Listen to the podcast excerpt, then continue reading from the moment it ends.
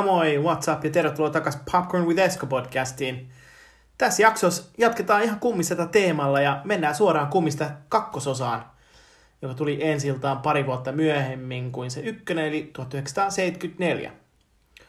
Mukana on edelleen Al Pacino Michael Corleonein roolissa ja kummista romaanin mukaisesti elokuvassa hypätään vähän väliä seuraamaan nuoremman Vito Corleonein elämää Sisiliassa – Myöhemmin nuorempaa aikuista Vitoa 1920-luvun New Yorkissa näyttelee tosiaan Robert De Niro. Ja nämä takaumat käsittää 200 minuutin elokuvassa noin kolmanneksen ja muodostaa elokuvasta, että siellä on niin elokuva elokuvan sisällä. Ja tässä näissä takaumissa Vito menettää nuorena poikana perheensä paikallisen rikollispomon mainon takia Sisiliassa ja pakenee verikostoa sitten Amerikkaan – vähitellen sitten päätyy New Yorkissa tämän italialaisyhteisön luottohenkilöksi, jossa hän on mukana ja värvää apureita ja saavuttaa ihan pelätyn arvoaseman ja häntä ryhdytään vähitellen kutsumaan Don Corleoneksi eli kummisedäksi. Tämä takauma rakentaa mielenkiintoisen taustan vanhan Viton taustoihin ja tuo vaikuttavaa syvyyttä ja jatkuvan kummista osassa yksi esille tulleisiin taustaseikkoihin – Lopulta kuitenkin Don Corleonella on mahdollisuus kostaa tämä vääryys, mikä on koettu Sisiliassa omalla synnynseudullaan. Ja hän sitten kostaakin perheensä verikostolla. Suurin osa elokuvasta kuitenkin sijoittuu kolmen vuoden päähän siitä, mihin edelleen päättyy, eli Michael Corleone jatkaa tässä perheen liiketoimintaa siirtämällä sen nykistä Vegasiin ja laajentettuna Kuubaan. Ja kaiken tarkoituksena on saada liiketoiminta jollakin tapaa lailliseksi, mutta tämä on kuitenkin vähän hankalammin tehty kuin sanottu. Kuten aikaisemmassa elokuvassa, toimialan riskit ja vaarat esiintyy tässäkin elokuvassa. Michael ja hänen vaimonsa yritetään salamurhata heidän omassa korissaan. You heard what happened in my home? Mike, I almost died myself. It was all so relieved. In my home! In my bedroom where my wife sleeps! Where my children come and play with their toys. In my home.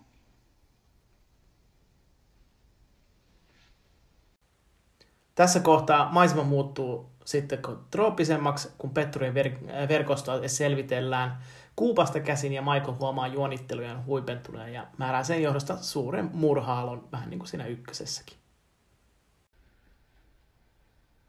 It was Hyman Roth that tried to have me killed.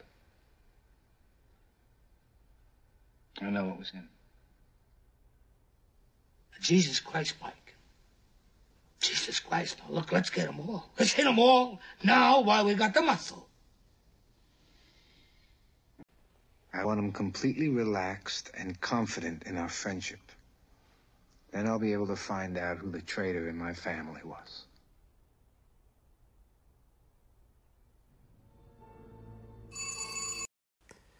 Jopa Michaelin veli Fredo, jota näyttelee John Casale, päätyy melkein tappulistalle, mutta perheen vetoomuksesta johtuen antaa armon käydä sitten oikeudesta. Ainakin siihen asti, kunnes veljesten äiti on kuolee ja hänetkin sitten telotetaan. Tästä voisi sanoa Fredon telottamisesta, että Koplalla ja Puutsolla ää, ne kinasteli siitä tosi paljon, mutta sitten käsikirjoittaja Puutso sitten myöntyi siihen tappamiseen ja telottamiseen, kun sen annettiin sitten tapahtua tosiaan äidin kuoltua. Mutta samaan aikaan ja kaiken kukkuraksi Michaelia härnää hänen äh, bisneksiään senaattori Pat Creary, joka vainoaa häntä ja tätä Pat Crearya näyttelee J.D. Spradlin. Ja hänen hahmo perustuu löyhästi John F. Kennedyin tai vastaavaan aikalaisen Nevadan senaattori Pat McCarraniin. Joka tapauksessa Michaelin rikollisbisneksiä puidaan sitten oikeudenkäynnissä, jossa eka kertaa mainitaan mafia ja Cosa Nostra, jota tässä on kaikki puolin yritelty välttää. Ja tietenkin samaan aikaan Michaelin K-vaimo, jota näyttää Diane Keaton, kokee raskaan keskenmenon.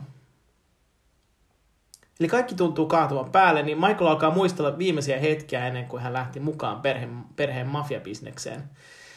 Tämä elokuva loppuu, kun Michael istuu veden äärellä äh, tuijottaen horisonttiin. Se ymmärtää jotenkin menettää sen ihan kaiken hänelle rakkaa ja että hän ei koskaan tule olemaan onnellinen.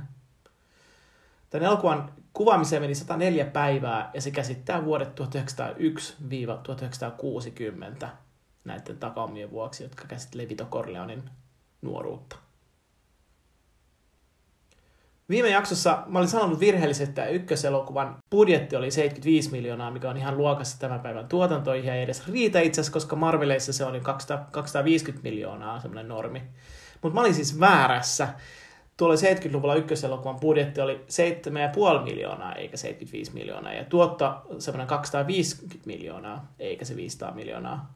Mutta silti edelleen huikea menestys. Am I right? Pitää näköjään palkata podcastin oma fact checker. oh well. Tämä, tämä kakkoselokuva tuotti siis 13 miljoonan budjetilla 193 miljoonaa, ja vaikka ei ollut ihan rahallisesti yhtä menestynyt, niin voitti kuitenkin kuusi Oscaria, ja oli ehdolla sen lisäksi 11 muulle Oscarille.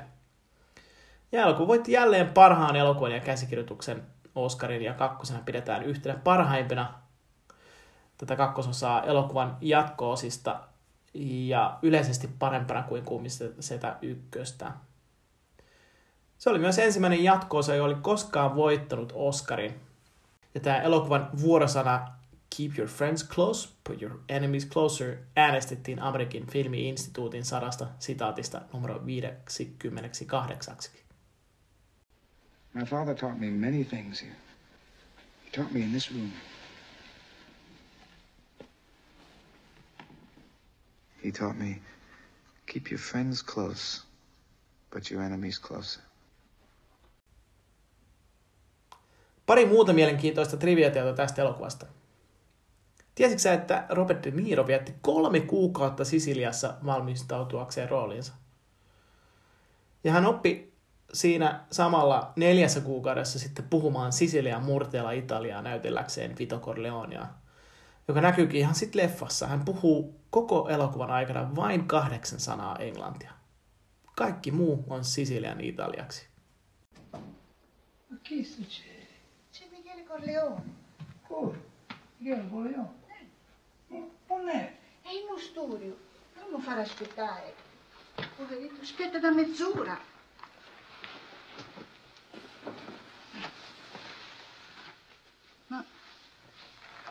C'è qualcosa con ma?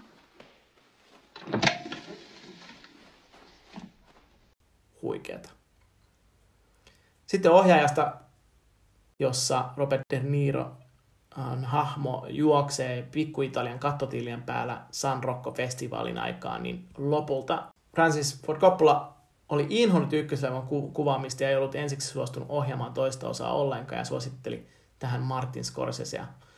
Johon studio kuitenkin vastasi kieltävästi ja vasta kun studio oli sitten lahjoittanut Mersu limusiinin hänelle ja antoi useita myönnytyksiä ohjaajalle, suostui hän sitten lopulta ohjaamaan myös jatko-osaa. Coppola myös valitsi Robert De Niron Vito Corleonen rooli ensiksi selvästi pienempään rooliin, mutta nähtyä hänen suorituksensa Mean Streets-elokuvassa, Coppola valitsi hänet sitten päärooliin elokuvassaan. Ja De Niro voittikin tästä parhaimman tukevan näyttelijän Oscarin.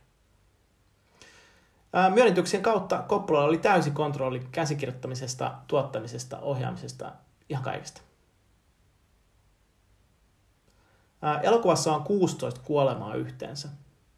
Näistä me näemme vain kolme, jotka Corleone tekee itse. Don Fanucci, McCluskey ja Solozzo kuolee Michaelin käyttämällä ampuma-aseella.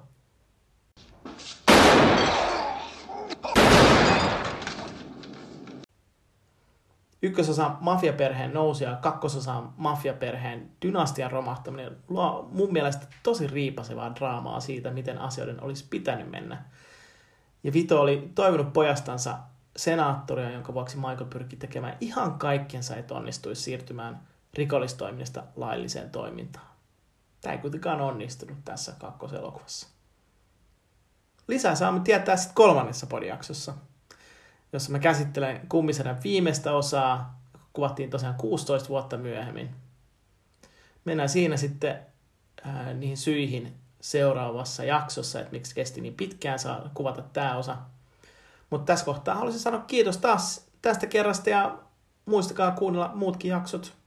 Fanittakaa leffoja ja olkaa kuulolla.